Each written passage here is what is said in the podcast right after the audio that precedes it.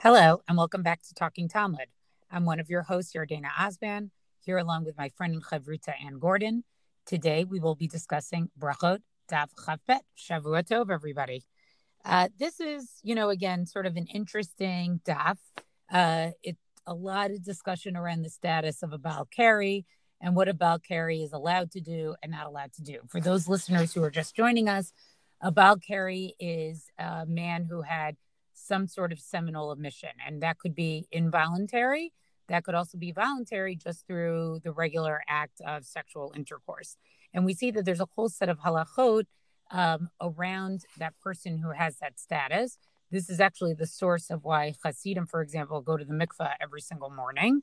Um, and one of the things I wanted to draw our attention to is there's a discussion about that before the Baal Keri, before this person who had this seminal mission goes to the mikveh, uh, what are things that they are allowed to learn and not allowed to learn? In other words, the assumption of the Gemara is, is that they're not allowed to learn every type of Torah. Um, they actually have to go to the mikveh first. And the assumption that um, unites all of the opinions, because there's even a machlokas about this, um, you know, about uh, what they're allowed to learn or not learn, is that they cannot learn anything that actually involves psukim. So I just want to read a short portion of this text. Rabbi Yossi Omer Shona beregilut ubuvad lo yatzia et Mishnah. So Rabbi Yossi says he can study Mishnah that he's accustomed to learning. So in other words, not something that I guess would be new or something that would be difficult for them to learn, as long as he doesn't sort of go into a new Mishnah. Rabbi Yonatan ben Yosef Omer matzia hu et Mishnah ve'eno matzia et Gemara. Rabbi Yonatan ben Yosef says he can learn Mishnah, but not Gemara. So presumably Gemara would sort of be the explanation to the Mishnah. Rabbi Natan ben Avishalom Omer, Af Matziyat Gemara, Ubuvad Shlo Yamar Askarot Shabo. So the next opinion is, is that the Baal Keri can learn Gemara, but cannot say anything that involves Shem Hashem. Uh, Rabbi Yochanan Hasandlar, Talmidosha Rabbi Akiva, Mishum Rabbi Akiva Omer, Lo Yikanes Lamidrash Kol Ikar. Now we even have what may seem to be the most extreme opinion so far, which is Rabbi Yochanan Hasandlar, who's a student of Rabbi Akiva, says this person shouldn't even go shouldn't go into the Beit Midrash. Now, that may not be giving a limitation on what they are allowed to learn, but maybe it's saying that they're not allowed to do group learning. Rabbi Yehuda Omer Shonahu Behilchot Derech Eretz. Rabbi Yehuda concludes with that they are allowed to learn Derech Eretz. So, in fact, I think Rabbi Yehuda's is probably the most restrictive it seems, according to Rabbi Huda, that this person cannot learn Torah Shabbatav, right? There's no psukim that all the opinions seem to agree about, and cannot even learn Torah Shabbat but rather can learn some group of Jewish law that's called Hilchot Derech, Derech Eretz. And we don't actually know, and I looked up actually, uh, Anne and I spent some time looking at the commentaries um, on this. You know, is this an actual book? Uh, was this like a particular set of law? But the assumption is, and how derech eretz is used, right, is that it literally means the way of the land, but that you could still learn the things that basically teach you, like how to go about being a mentioned society. Um, and that would have nothing to do with the status of this person um, being a Baal Keri. And then the Gemara goes on and continues with this interesting story about Rabbi Yehuda, who he was with his students, and he actually had the status of being a Baal Keri, which, and and I know you're going to speak a little bit about this. We would normally think this would be something that would sort of be hidden, and it's interesting that all his students knew this about him. Um, and he was basically by so uh, you know what I'll read the text. Masa Rabbi Yehuda Shara Keri. So Rabbi Yehuda had the status of being this Baal Keri. Vahiyam al Gab Hanahar and he was walking around along the the riverbank, right? Presumably to do tefillah, to immerse himself and to go to the mikvah. Amr lo talmidav. So his students said to him, Rabbeinu shnei lanu perak achad v'hilchot derech eretz. So they said, knowing his understanding that the only thing a Baal Keri could learn is the laws of derech eretz, they said, why don't you teach us one of the laws of derech eretz? Yared v'taval v'shana lahem. But what did he do? He first went down, he immersed himself, and then he taught them. Amrulo, they said to him, Lo kach lamdenu Rabbeinu. This is not what you taught us, our, our teacher. Shonehu derech You taught that you can teach. You can learn and you can teach the halachot of derech eretz. Amr lahem, afal mekel ani al achirim, machmerani al atzmi. And he concludes by saying, even though I am mekel on others, I am machmir on myself. So I think this brings us to a second interesting point, um, which is, and we do see this, and we saw this with the stories with Rabban Gamliel, right? That there are times where the posek has, right, where the decider of law decides one way for the general population, but may enact halacha differently for themselves.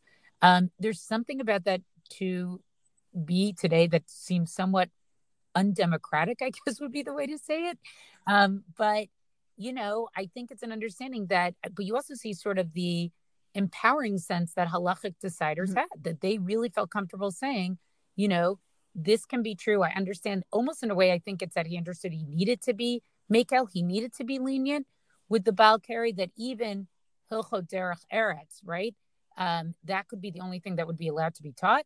But for himself, Rabbi Yehuda actually wanted to be Machmir.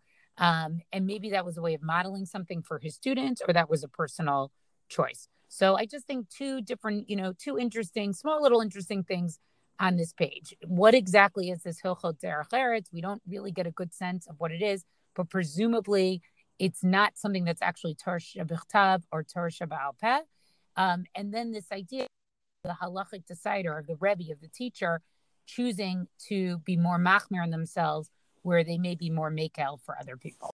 So I think this touches, Yardena, on the discussion that we had about um, you know, when we have something that is lechatchila and when we have something that is b'diavad, when we have something that is done in the ideal way or maybe not the most ideal way. And I think it's an important distinction to say that when somebody, when a Rav decides that he is going to take a more machmir position on himself for his own practice, and he's going to instruct others that they do not need to, they can t- take the more makel position. This distinction between makel and machmir is not always a matter of lechatchila and b'diavad.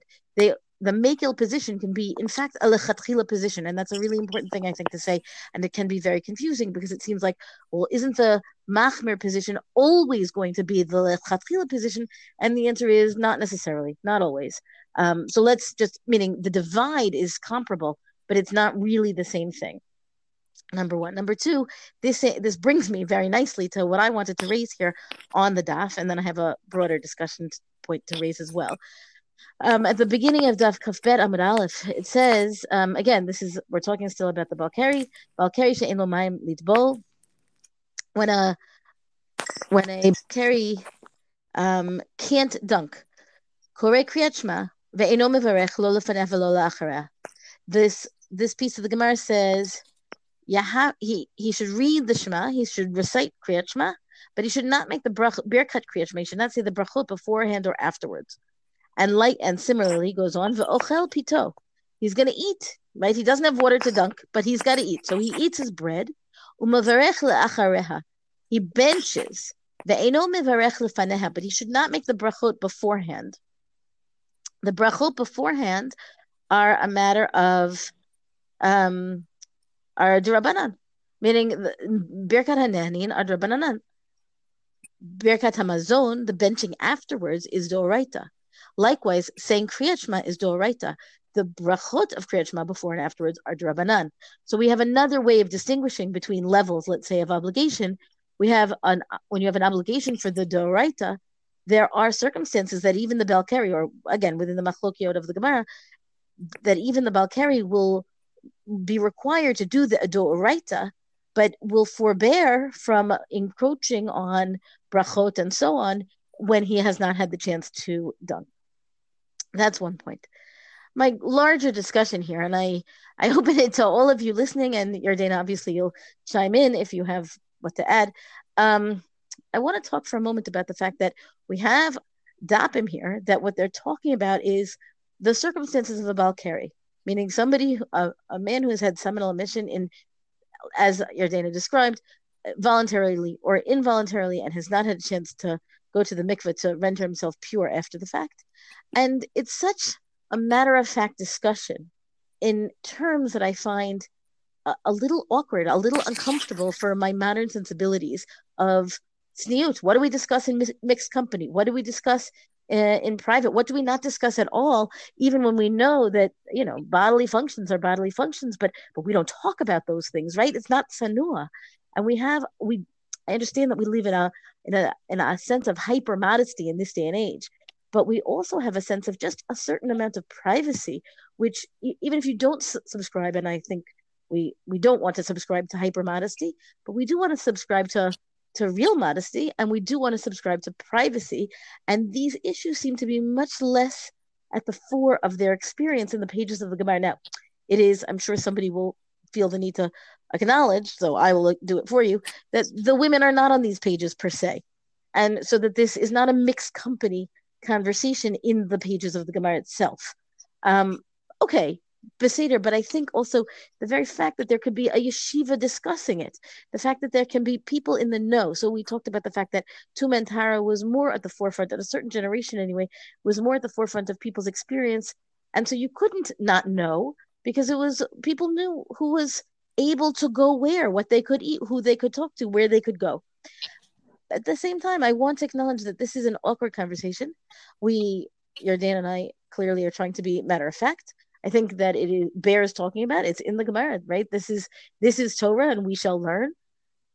But I'm not going to ignore the fact that it's a little bit um, it's not our usual table conversation and there's something a little bit uncomfortable about talking about issues that are uh, again bodily functions. They tend not to be our our most um, highfalutin conversations. They're not usually the stuff of spirituality. They're not usually the stuff of uh, even our discussions of halacha unless it's very salient to that issue. You know again obviously there's a whole there's plenty of shiloh that are asked about bodily functions, but it's not usually the chat.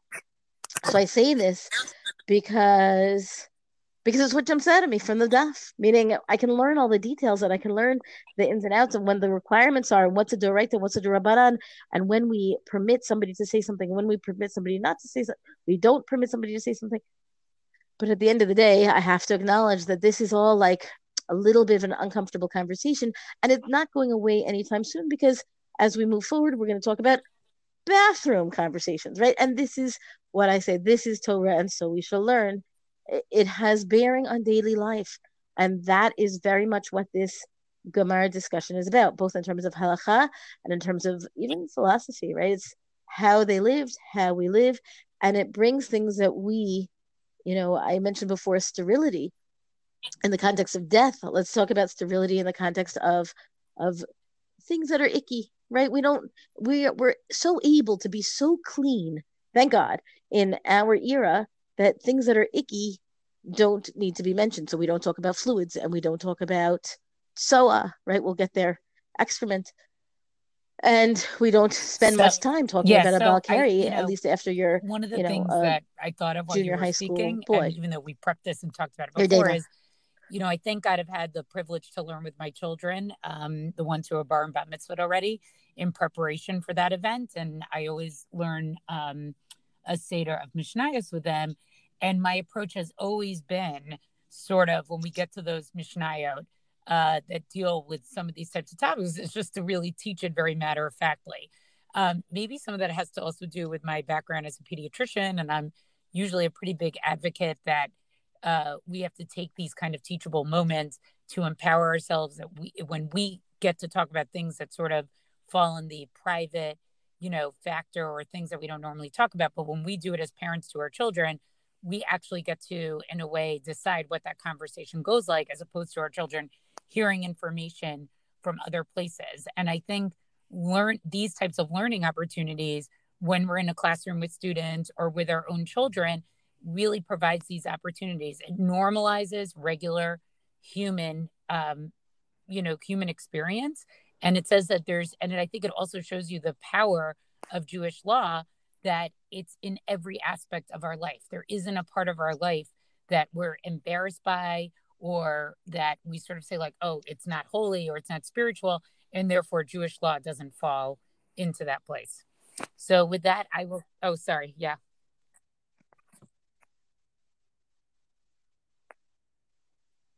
Right. I, I was, you know, we have this. I don't know how long it's been going on that people say TMI, right? Too much information, meaning keep that away from me. And I feel like the Gemara is here saying, no, no, there is no such thing as TMI. There might be a place and a time for everything, but Yeah, you know, at some point, distinction. all the discussion is TMI there. is very different than there's a time and a place and a way to discuss all different types of topics. And within the Gemara itself, it really shows us that, that, that we can always talk about these things.